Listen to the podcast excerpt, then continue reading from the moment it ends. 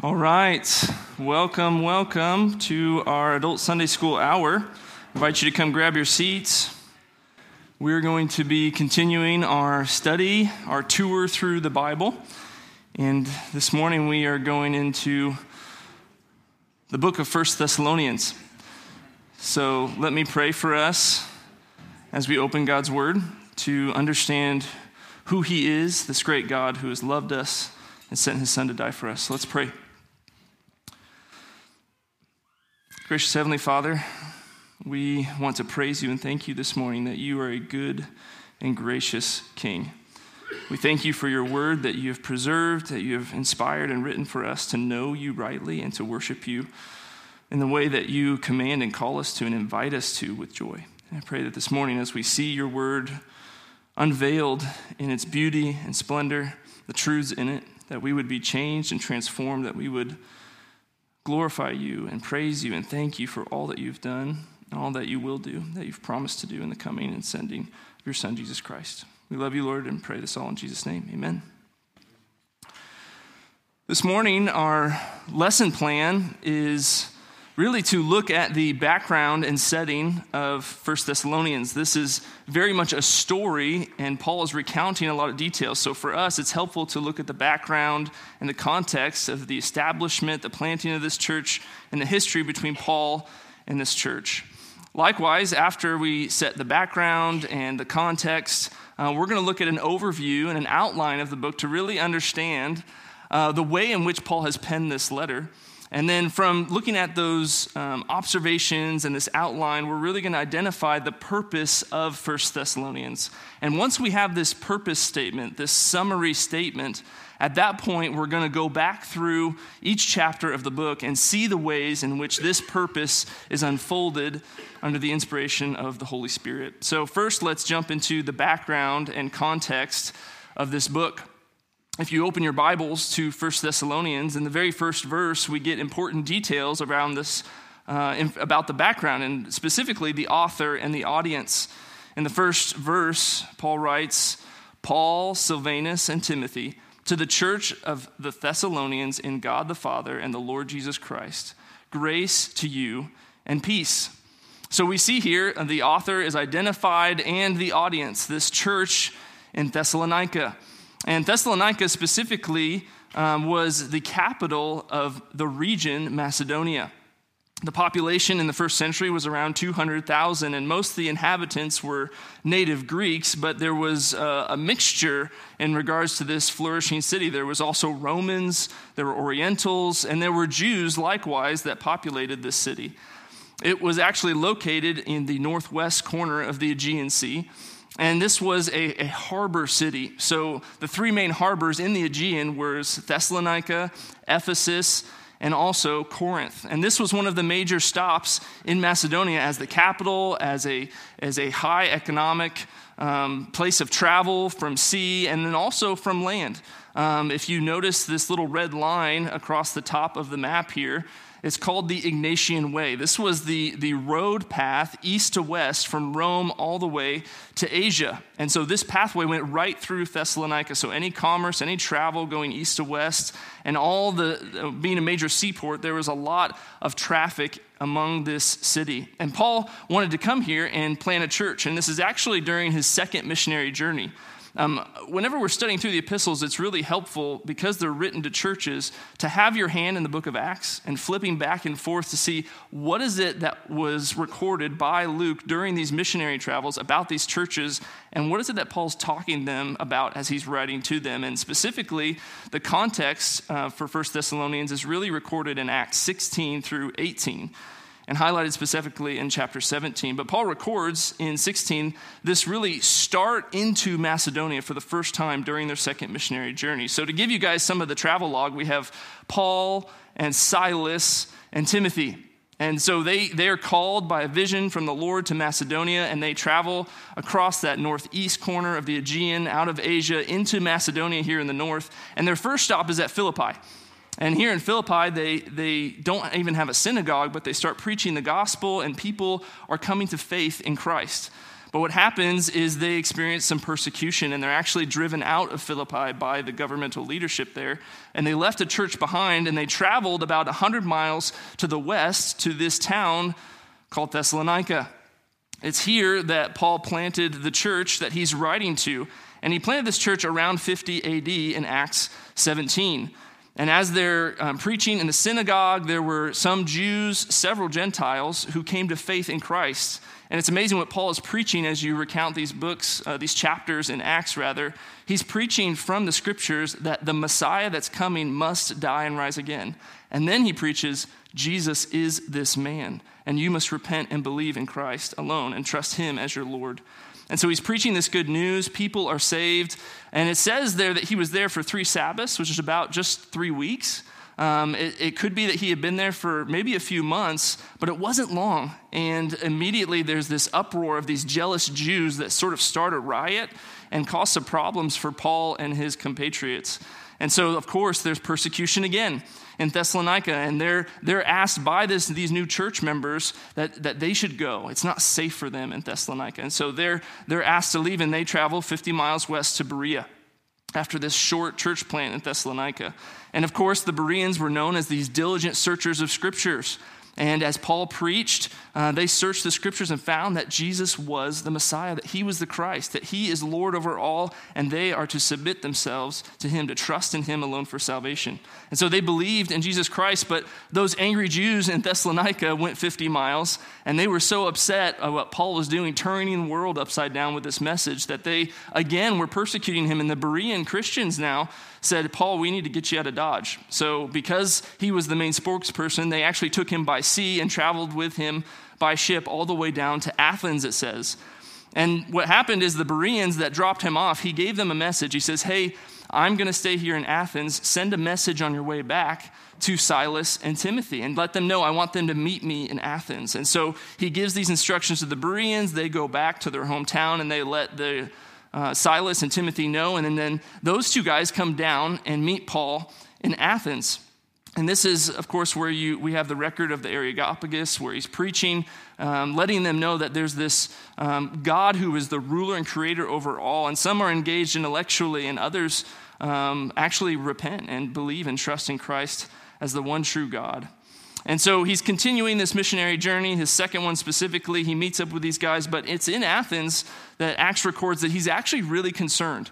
Um, he really didn't spend much time in Philippi or Thessalonica or Berea because of the persecution, and the believers there were wanting to, to get him out of town for his safety. And so he's becoming more and more concerned in his prayers. He's thinking about them. And so what he decides to do is send Timothy and Silas back to the Macedonian area. And specifically, Timothy himself goes to Thessalonica. So he goes back. In the meantime, Paul travels over to Corinth and wants to continue propagating the gospel of Jesus Christ. And so as Paul travels to Corinth, Timothy is sent to Thessalonica. He's getting this report from the church there to see how are things going? What is taking root here? Are your, is your faith being tempted and sifted by Satan? What's how, how are you doing? And so, of course, these um, compatriots go to um, serve and encourage these new church plants, and then they return to meet Paul in Corinth. And it's this letter that comes out of Timothy's return from Thessalonica to Corinth. Paul hears this good news, and he says in First Thessalonians chapter three, verse six, he says, but now Timothy has come to us from you in Thessalonica and has brought us the good news of your faith and love, and reported that you always remember us kindly and long to see us as we also long to see you. So he's writing this letter in response to all this context of the establishment of the church, a really short time period, new believers, and he's concerned for their faith, and he hears this good report, and he wants to write and encourage them as well, hearing and responding with joy to all that God is doing in this new church plant. So Paul is writing this from Corinth during his second missionary journey, and based on historical dating, it's around fifty-one A D that he's writing uh, to this new church plant. So having looked at the background and the context of this letter, it really gives us a helpful information so that as we read through it, and Paul's recounting a lot of this church planning history, a lot of his ministry to them as it started, and even the details of this report, it helps us to understand what's really going on in this communication, this dialogue of Paul to this church plan that he penned and outlined in this letter. So now, understanding some of the background and context, now let's look at an overview of what was actually written. It's helpful in an epistle, uh, a specific type of genre. It's a letter. Um, and this letter gives us um, some bearings. So we know there's a greeting at the beginning and salutations, a conclusion at the end. And in the middle, there's this really two-section breakdown for First Thessalonians. There's the first three chapters, which really Paul goes through and remembers a lot of what's happened. He remembers the establishment of the church, the Thessalonians' initial faith and trust in Christ, and he rejoices in that and recounts some other details that we'll look at today. And then he transitions in chapter four to really focusing on instruction. And we see these details, even these specific headings and words, Uh, as key words in these chapter breakdowns. In chapter one, verse three, he's praying. He says that he's remembering before God, before our God and Father, your work of faith. In chapter two, verse nine, Paul writes, saying, "For you remember," he's recalling for their memory, "brothers, our labor and toil among you." And in chapter three, verse six, Timothy is the one reporting, as we saw. He says that you reported that you remember us always. There's this sort of remembering theme, recounting what has happened in the history and establishment of this church. And there's a lot of historical language as well in these first three chapters. You see this term, "you know," over and over again. That's a remembering, recounting history. He says, "you became," or "you yourselves know this truth," or "you were witness to it, you were there.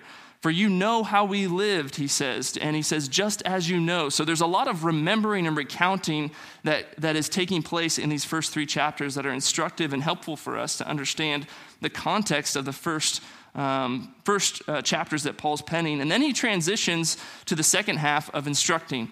And we see this key word pop up in chapter four as well. four verse two, he says, "For you know what instructions we gave you through the Lord Jesus Christ." And it's at this point where he's he's trying to focus in on some teachings that he did give and also some teachings that they are needing. It's likely that Timothy came back with a good news report, but also with some questions and concerns of what was going on in these new believers' lives. So he says phrases in chapter four, verse nine, now concerning the topic of brotherly love, and starts teaching them about that. And he says in four thirteen, he says, "But we do not want you to be uninformed. Let me, let me teach you about this good news of Christ's coming again." In chapter five, verse one, he says, "Now concerning the times and seasons regarding the day of the Lord." And towards the end of chapter five, verses twelve and fourteen, he says, "We ask you, brothers, we urge you, brothers, to walk in a holy manner worthy of the calling." And so he's calling them and instructing them in chapters four through five. And that's helpful for us to see this, this breakdown and this structure. But there's also transitional pieces, and we have really two bookends and a hinge in the middle that are all prayers. Paul starts with prayer, he transitions with prayer, and he ends with prayer specifically for these new believers. And in the first prayer, he prays specifically for thankfulness. He says he's giving thanks to God for these believers' faith in Jesus Christ. And then in the second prayer, this transitional prayer, he's praying that God would continue to grow and abound their love and their living of holiness for Christ before transitioning then into instructing them about holy living.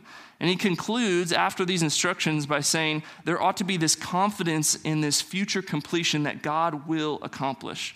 He's praying for confidence that, that they would believe and trust in this God who is faithful to the very end, that will keep them and sanctify them completely.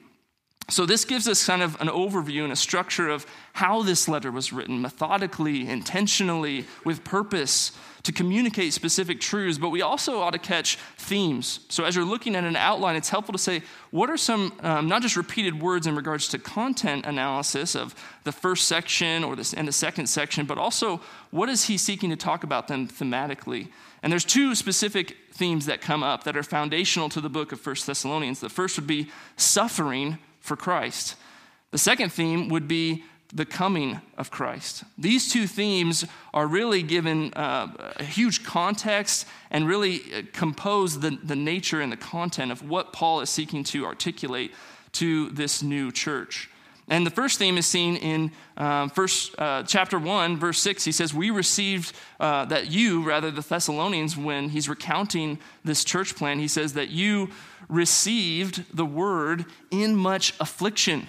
This church was planted in the midst of suffering and persecution. It was not a peaceful trans- transition for them. In chapter two, verse two, the apostles are speaking of their own example, recounting them being um, shamefully treated, experiencing suffering amidst much conflict, he said, leaving Philippi to come to Thessalonica. And he says, you, in chapter two, verse fourteen, suffered the same things. They're not thinking and anticipating future suffering. These are believers who are currently being persecuted. And in Acts, it recounts they're being blamed and accused, even in local government. They're saying, you're saying Christ is king, but Caesar is king. And hey, that's going to cause some real problems because we have a good like peace agreement with Rome right now, and we don't want them to come drop the hammer on us. And you saying there's a different king, that's that's a big problem. And they're experiencing persecution because the government there in Thessalonica doesn't want to cause problems with Rome. And they're saying this propagation of the gospel, this allegiance to Christ as King and Lord of all, that's foreign to Caesar's rule. And we don't want to rebel against Caesar. And so this, this persecution is, is threaded throughout this book, and it ought to be evident to us that these believers were in the midst of suffering. And so Paul, recognizing their suffering, talking about their suffering, identifying with their suffering, even saying that God has destined them for this suffering, also reminds them of the good news of Christ's coming. Christ's coming again. He says this actually beautifully at the end of each chapter. He, he brings up this idea of the return of their king. In chapter one, verse ten, he says that they're waiting for God's son from heaven, who God raised from the dead, this Jesus who delivers us from the wrath to come. At the end of chapter two, in verse nineteen, he says, for what is our hope, our joy, our crown of boasting before our Lord Jesus at his coming? Is it not you? For you are our joy and our glory. At the end of chapter thirteen, he also, in his transitional prayer, is, is praying that they would be kept blameless in holiness before our God and Father. He says, at the coming of our Lord Jesus Christ with all his saints. He's, he's repeating this truth because in the midst of suffering, believers need to remember there is hope in our eternal King who is coming again. He teaches in chapter four uh, specifically about the return of Christ, based on the gospel and divine instruction, as we'll look at. And he says in four seventeen, then we who are alive, who are left here on the earth, not the dead, not those who are dead saints, we will be caught up together, he says, with these saints in the clouds to meet the Lord in the air. And so, he says, we will always be with the Lord. Again, at the end of chapter five, he prays in conclusion that they would be kept blameless at the coming of our Lord Jesus Christ. These two themes are crucial for our understanding of what Paul was penning under the inspiration of the Holy Spirit. And in the midst of this, it's important to also just catch the tone, to, to understand what is the demeanor in which the author is writing. Is he being corrective to these young Christians? Are they, are they messing around with immorality and getting caught up in these worldly ideologies? Are they Are they um, in, in some sort of rebellion against the truth that they've proclaimed, and do they need to be confronted? Um, in this letter, it's very different than the church to Corinth. In this letter, there's, there's this overwhelming tone of encouragement. He's saying, hey, you guys are doing it. Keep doing it. You're walking in holiness. You're, you're abstaining from sexual immorality. That's right. That's what God calls us to, and we ought to live for him. So he's seeking to encourage them, and multiple times you find this word even throughout the letter. As he's teaching and instructing in the second half of the letter in four eighteen, he says, therefore, encourage one another with these words. He says in five eleven again, therefore, encourage one another and build one another up just as you are doing. He's seeking to cheer them on and say, hey, Christ has done an amazing work in your life, and that work's not done. Let's keep striving and persevering for holiness in light of our Christ's return. So with this outline and these observations, how can we sort of summarize and pull all these details together to understand the purpose of this letter that Paul wrote to this church? I think one way we can summarize it that's helpful for us as we study through this letter now in more de- more depth is to understand that really the purpose of First Thessalonians, the reason Paul wrote, was to encourage suffering saints to continue in holy living in light of their coming king. These are the truths that Paul pulls together to say, I want you to be encouraged to persevere, to endure suffering as a good soldier of Jesus Christ, knowing that living for Christ today is always uh, fixed on this hope of your coming King who will deliver you from the wrath to come. So having overviewed the structure of the letter, understanding the outline, the context historically, and now having this purpose statement, let's head back to our outline and really seek to, to unpack this purpose as evidenced in each chapter of this book. So looking again, the first section of this letter would be the first three chapters, and it's this idea of remembering, specifically encouragement in remembering what God has done. So look with me in chapter one, in verse two and three, we see sort of this summary statement of chapter one, this encouragement in remembering, where Paul is giving thanks to God for these believers' initial faith in Christ. Look with me in chapter one, verse two and three. He writes, "We give thanks to God always for all of you, constantly remembering you in our prayers and mentioning you in our prayers, remembering before our God and Father your work of faith and labor of love and steadfastness of hope in our Lord Jesus Christ." Paul was overjoyed in recounting the faith of these new believers. Do you remember when Christ did that work in your life? How encouraging is it when somebody recounts with you this transformational stage where it's like, God has radically changed the way I think, the things I do, my affections. What encouragement there would be in the midst of affliction and suffering to remember Christ has done a real work in my life, and it's rejoice-worthy to our great God for what he has done. Paul was confident in these believers' salvation, even though they were newer believers.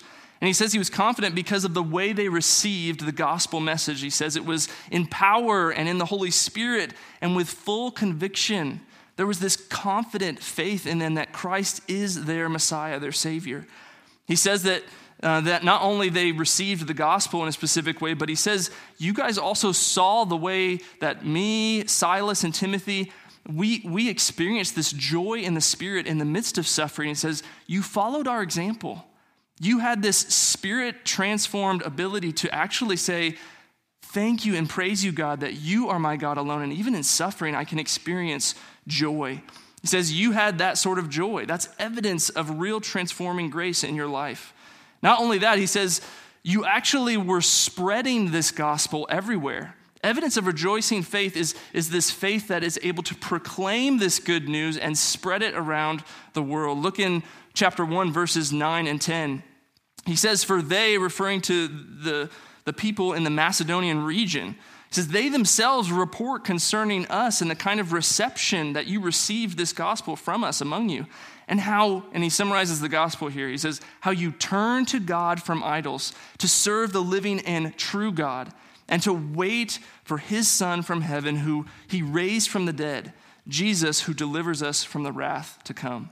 I love this threefold summary of this gospel that they've received, that others are hearing about their response. He says, you, you turned away from selfish, self-serving idols, these pagan worshipers.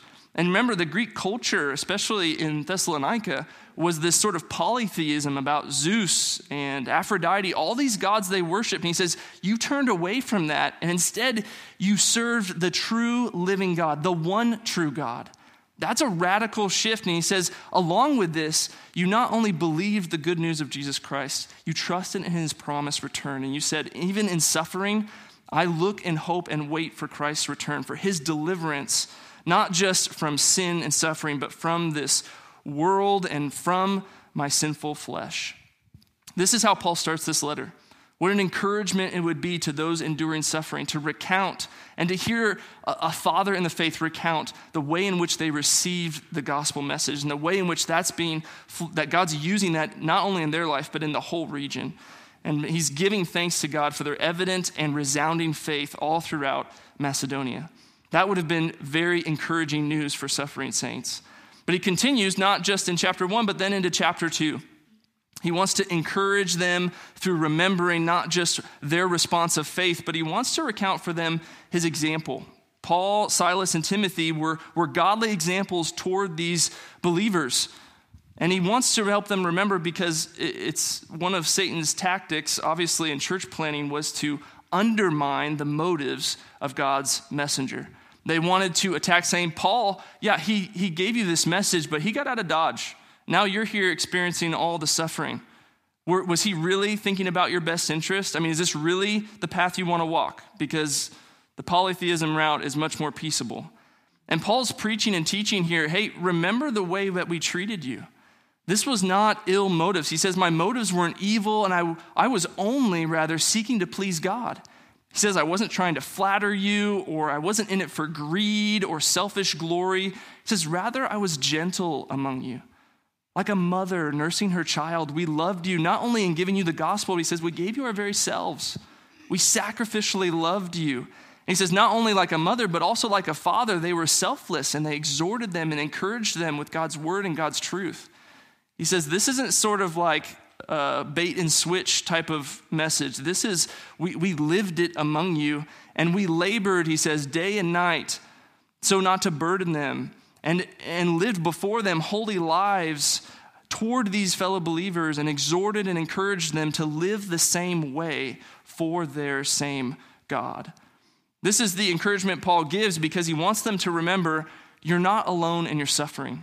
And I love the way he summarizes this towards the end of chapter two because he says that, that he's rejoicing with thankfulness that they received the gospel not as Paul's words, but as God's words himself. And he said this was evidenced in their persecution by their own countrymen. It's interesting, he, he, he parallels the persecution of these new Greek believers in Thessalonica, how the Greeks are persecuting them, and he says, this is how it always is for God's people. He says, I, Paul, was a Jew, and I was driven out of Judea. He said, the churches in Judea, they likewise are persecuted by their own countrymen. And he recounts even Christ himself was killed by his own people who rejected him. The prophets of old likewise killed to the people they were sent to be among and minister and bless. It says, this is what God has destined us for.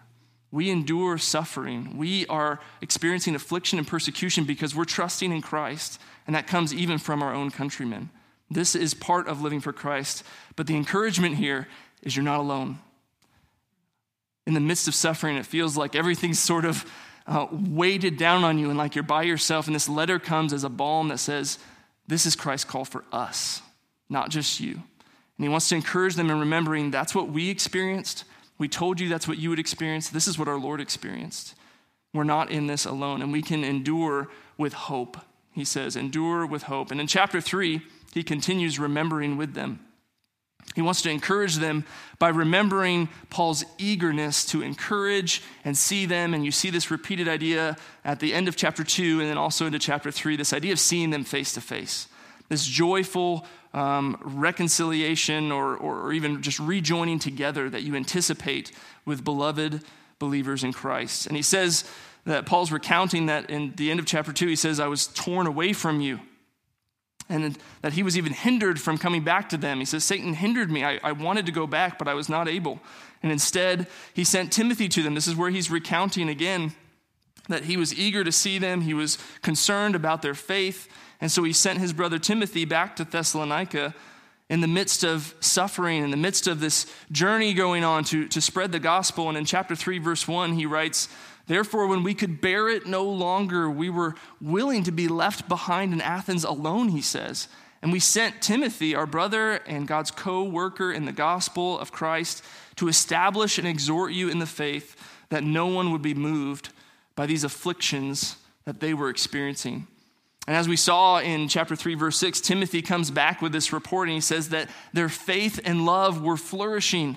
And Paul says, your evident faith and love for Christ, that encourages me in my suffering in Athens. That encourages me in my afflictions in Corinth.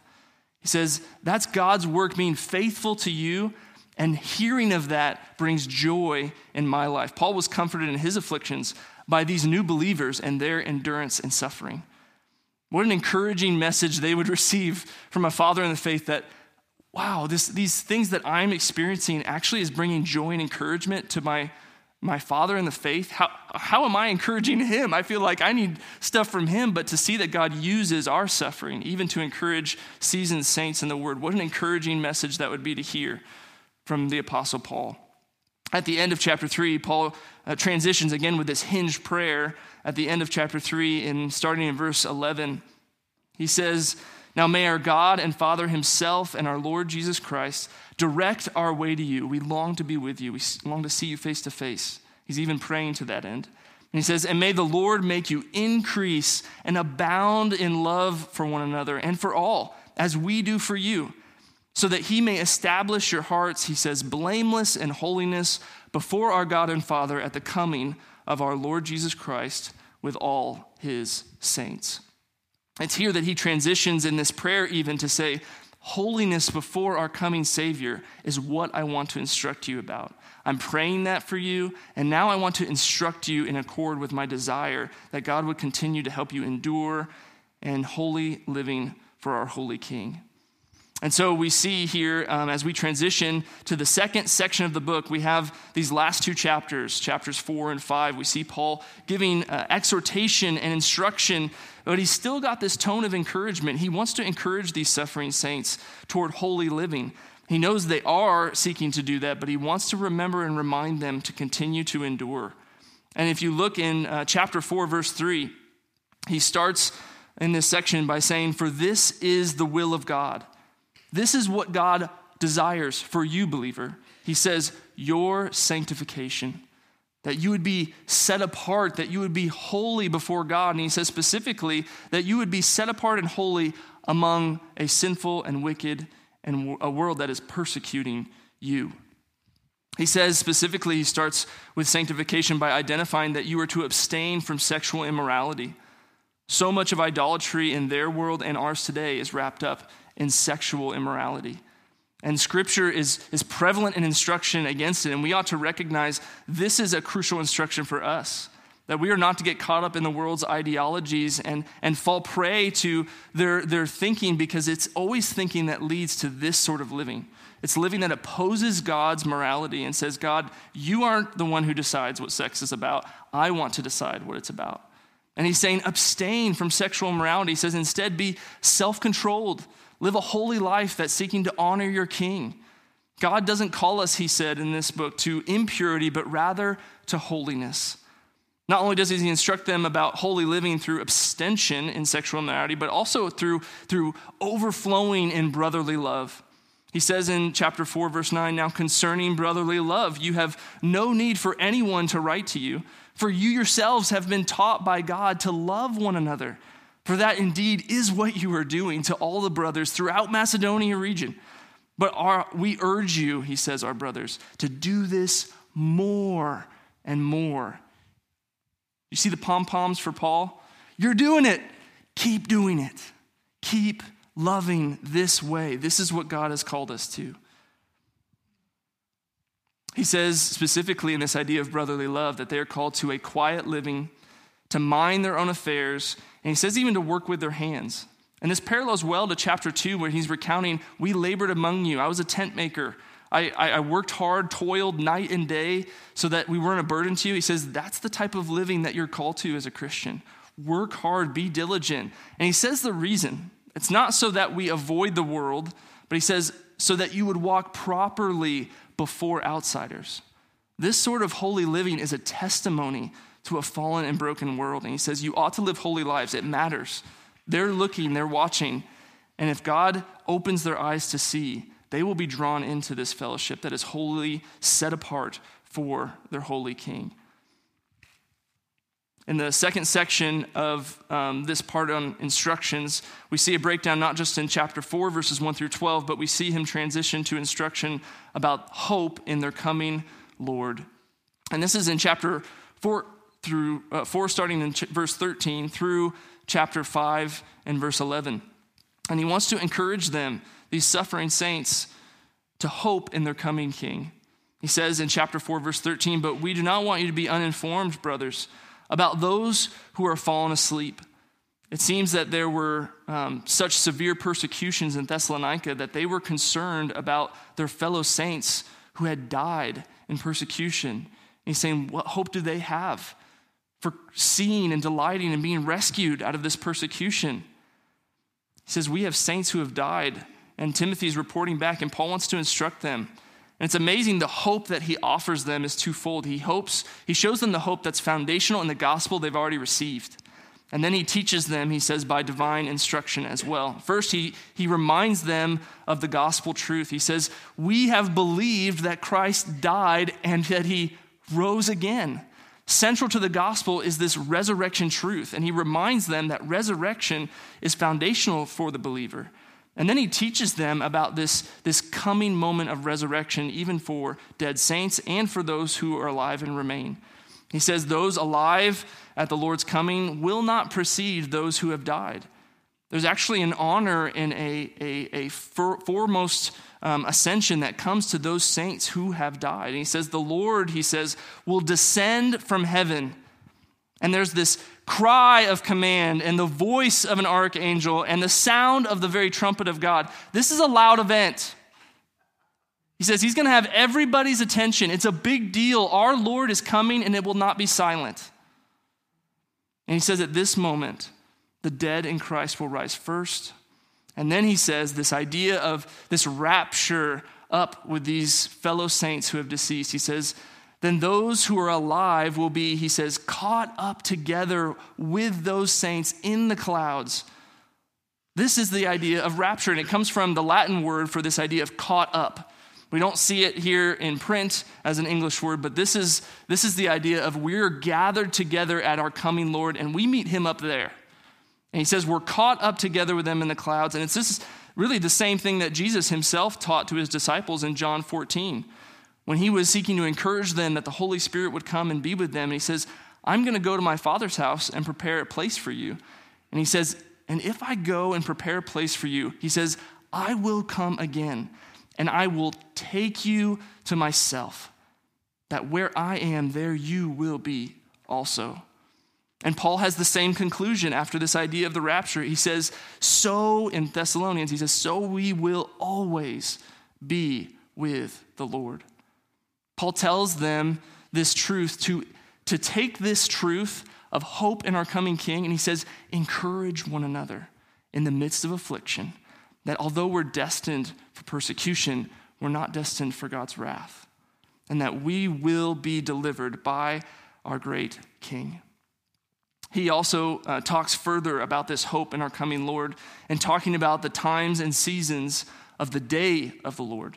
In chapter five, verse one, he says, now concerning the times and seasons, brothers, you have no need to have anything written to you. For you yourselves are fully aware that the day of the Lord, this idea of God's judgment for the wicked and deliverance for the righteous, it will come like a thief in the night, he says, specifically to those who are in the dark. It's amazing how persecution amongst Christian, uh, amongst Christians always brings about these questions of final judgment. Am I doing something wrong? Am, are, are these the end times? Like, we're always kind of like, what's going on? Like, this is real bad. And the Thessalonians were experiencing the same thing. They had these questions and were seeking to understand. And he's saying to them, reminding them that the day of the Lord will come like a thief in the night, to those who are people that are saying this idea of peace and security. Likely, uh, scholars say this was a, a, the mantra of Rome. Hey, if you if you obey Roman rule and Caesar is, is your king, then you get to experience peace and security because we carry the big stick. So um, that's how you experience peace in this broken and sinful world. And he says, but those who say pre- peace and security, this, this day of the Lord will bring about sudden destruction for them because they're trusting in the wrong king. Rather, he says, the Christians' experience is we actually experience persecution. But he says that we ought to be vigilant and watchful, expectant, that it's not going to be like a thief in the night to, to, in the night for us to rob us, but rather it's, it's this sudden coming of deliverance for Christians out of persecution to avoid the wrath of God and to be delivered by our King. This is the hope he holds out for these believers. And in chapter five, verse nine, he says, for God specifically has not destined us Christians for wrath, but rather to obtain salvation through our Lord Jesus Christ, who died for us, so that whether we are awake or asleep, we might live with him. Paul paralyzed this idea of God's destined purpose. In chapter three, he says, you're destined for suffering and affliction, But here in chapter five, he says, but God has not destined you for his wrath. Keep encouraging one another with these words in the midst of persecution. Our King is coming, and he will deliver his children from the wrath that comes toward those who have rejected him as king. The final uh, portion of this um, end of the letter on instruction is in chapter five, starting in verse twelve, towards the end of the book. We see this encouragement towards holy living with the church. And if you kind of zoom out, if you recount this instruction section, the first part of chapter four is about holy living among the world. And then he has this hope in Christ's return. And then at the end here, it's holy living within the church. And, and if you see this picture, it's like the hope of Christ's return is meant to fuel holy living, both in the world and among believers. And that's what Paul's communicating in this letter, that, that he wants them to endure by holy living for Christ. He says, what does this look like? Christians are instructed to live with humility, with patience, kindness, and having constant thanksgiving to God, their Savior. He says you ought to respect in a lovingly, um, with loving esteem, rather, those who God has uh, put in authority over you in the church. Church leadership is to be respected and esteemed. He says believers also are to pursue peace amongst the body. He says that if someone is idle and, and lazy and, and not pursuing holiness, you are to admonish them. He says, but for those that are faint-hearted, those that are weary and well-doing, he says you need to encourage them. And if those who, who, who are weak, that they, they maybe need to put some armor on, he says, you need to help the weak. They need to grow in sanctification. But he says, in all of these different categories of believers where we go through these, these times, he says, be patient with them all. He recounts for them that even though they're experiencing evil from the outside world, to not repay evil for evil, but instead to seek to do good to one another. And he, he has this um, repetition of this extensive command. He says, always, without ceasing, in all circumstances, that we're to rejoice, to pray, and give thanks to God. And he says, because this is God's will for you. In chapter four, verse three, he says, God's will for you is your sanctification. And here he says, God's will for you is rejoicing and giving thanks to God through prayers and supplications. These are the things that God has destined and planned for us to live in this life, and we ought to endure and pursue walking in them. And then he ends with some prohibitions for Christian living as well. He says, don't quench the Holy Spirit. Don't despise prophecies. Rather, he says, test them against God's word, and if it holds up as true, hold on to it as good. Keep away from every form of evil. And then he encourages them with his closing prayer, saying, that peace and security is offered by Rome, but the God of peace himself, he will sanctify you completely, and that he would keep you blameless at Christ's coming again. He encourages them in this prayer that God is faithful and that he will do it. What an encouraging letter to saints enduring suffering. Paul knew that hope in our coming King is what shapes how we ought to live. He sought to strengthen these persecuted believers by writing this letter with a specific purpose. And his purpose was to encourage suffering saints to continue in holy living today in light of their coming King. I think for us, this is very applicable because it applies to every area of life. The coming of Christ is a foundational truth that ought to motivate for us too every aspect of Christian living. We ought to live pure and holy lives as believers as well. Why? Well, Thessalonians says it's because Christ is coming again. We want to live lives that reflect the holiness of our delivering, saving Savior. We ought to love and forgive one another here amongst our church body. Why? Because Jesus is coming back, and we want together to encourage one another to walk worthy of the gospel that has saved us and redeemed us. This gospel message that reminds us that Christ is coming again. We also ought to share this gospel with the lost. Why? Because Jesus is coming back again. And we want others to repent and believe and be delivered from the day of the Lord, from this wrath that is coming towards all those who rebel against Christ as their King. This is good news for us As we endure suffering, as we experience opposition, we must remember our King is coming. And that changes the way we live today for our King. I hope you were encouraged to study deeper. There's so much more to unpack in this book, but I hope that this will, will whet your appetite for more enduring, encouraging strength from God's word. I wanted to uh, thank you guys for being a part of our class. We're coming to the end of the year where we take a little break for two weeks. So uh, be sure to come back in two weeks. We won't have adult Sunday school or any Sunday school service um, on December twenty-fourth, Christmas Eve, or on uh, New Year's Eve, which is Sunday the thirty-first as well. So join us next year um, as we continue our study through in this tour through the Bible, and we will go through an overview of Second Thessalonians to continue the saga of this story. And with that, you're dismissed, and please uh, join us back here at ten thirty for worship.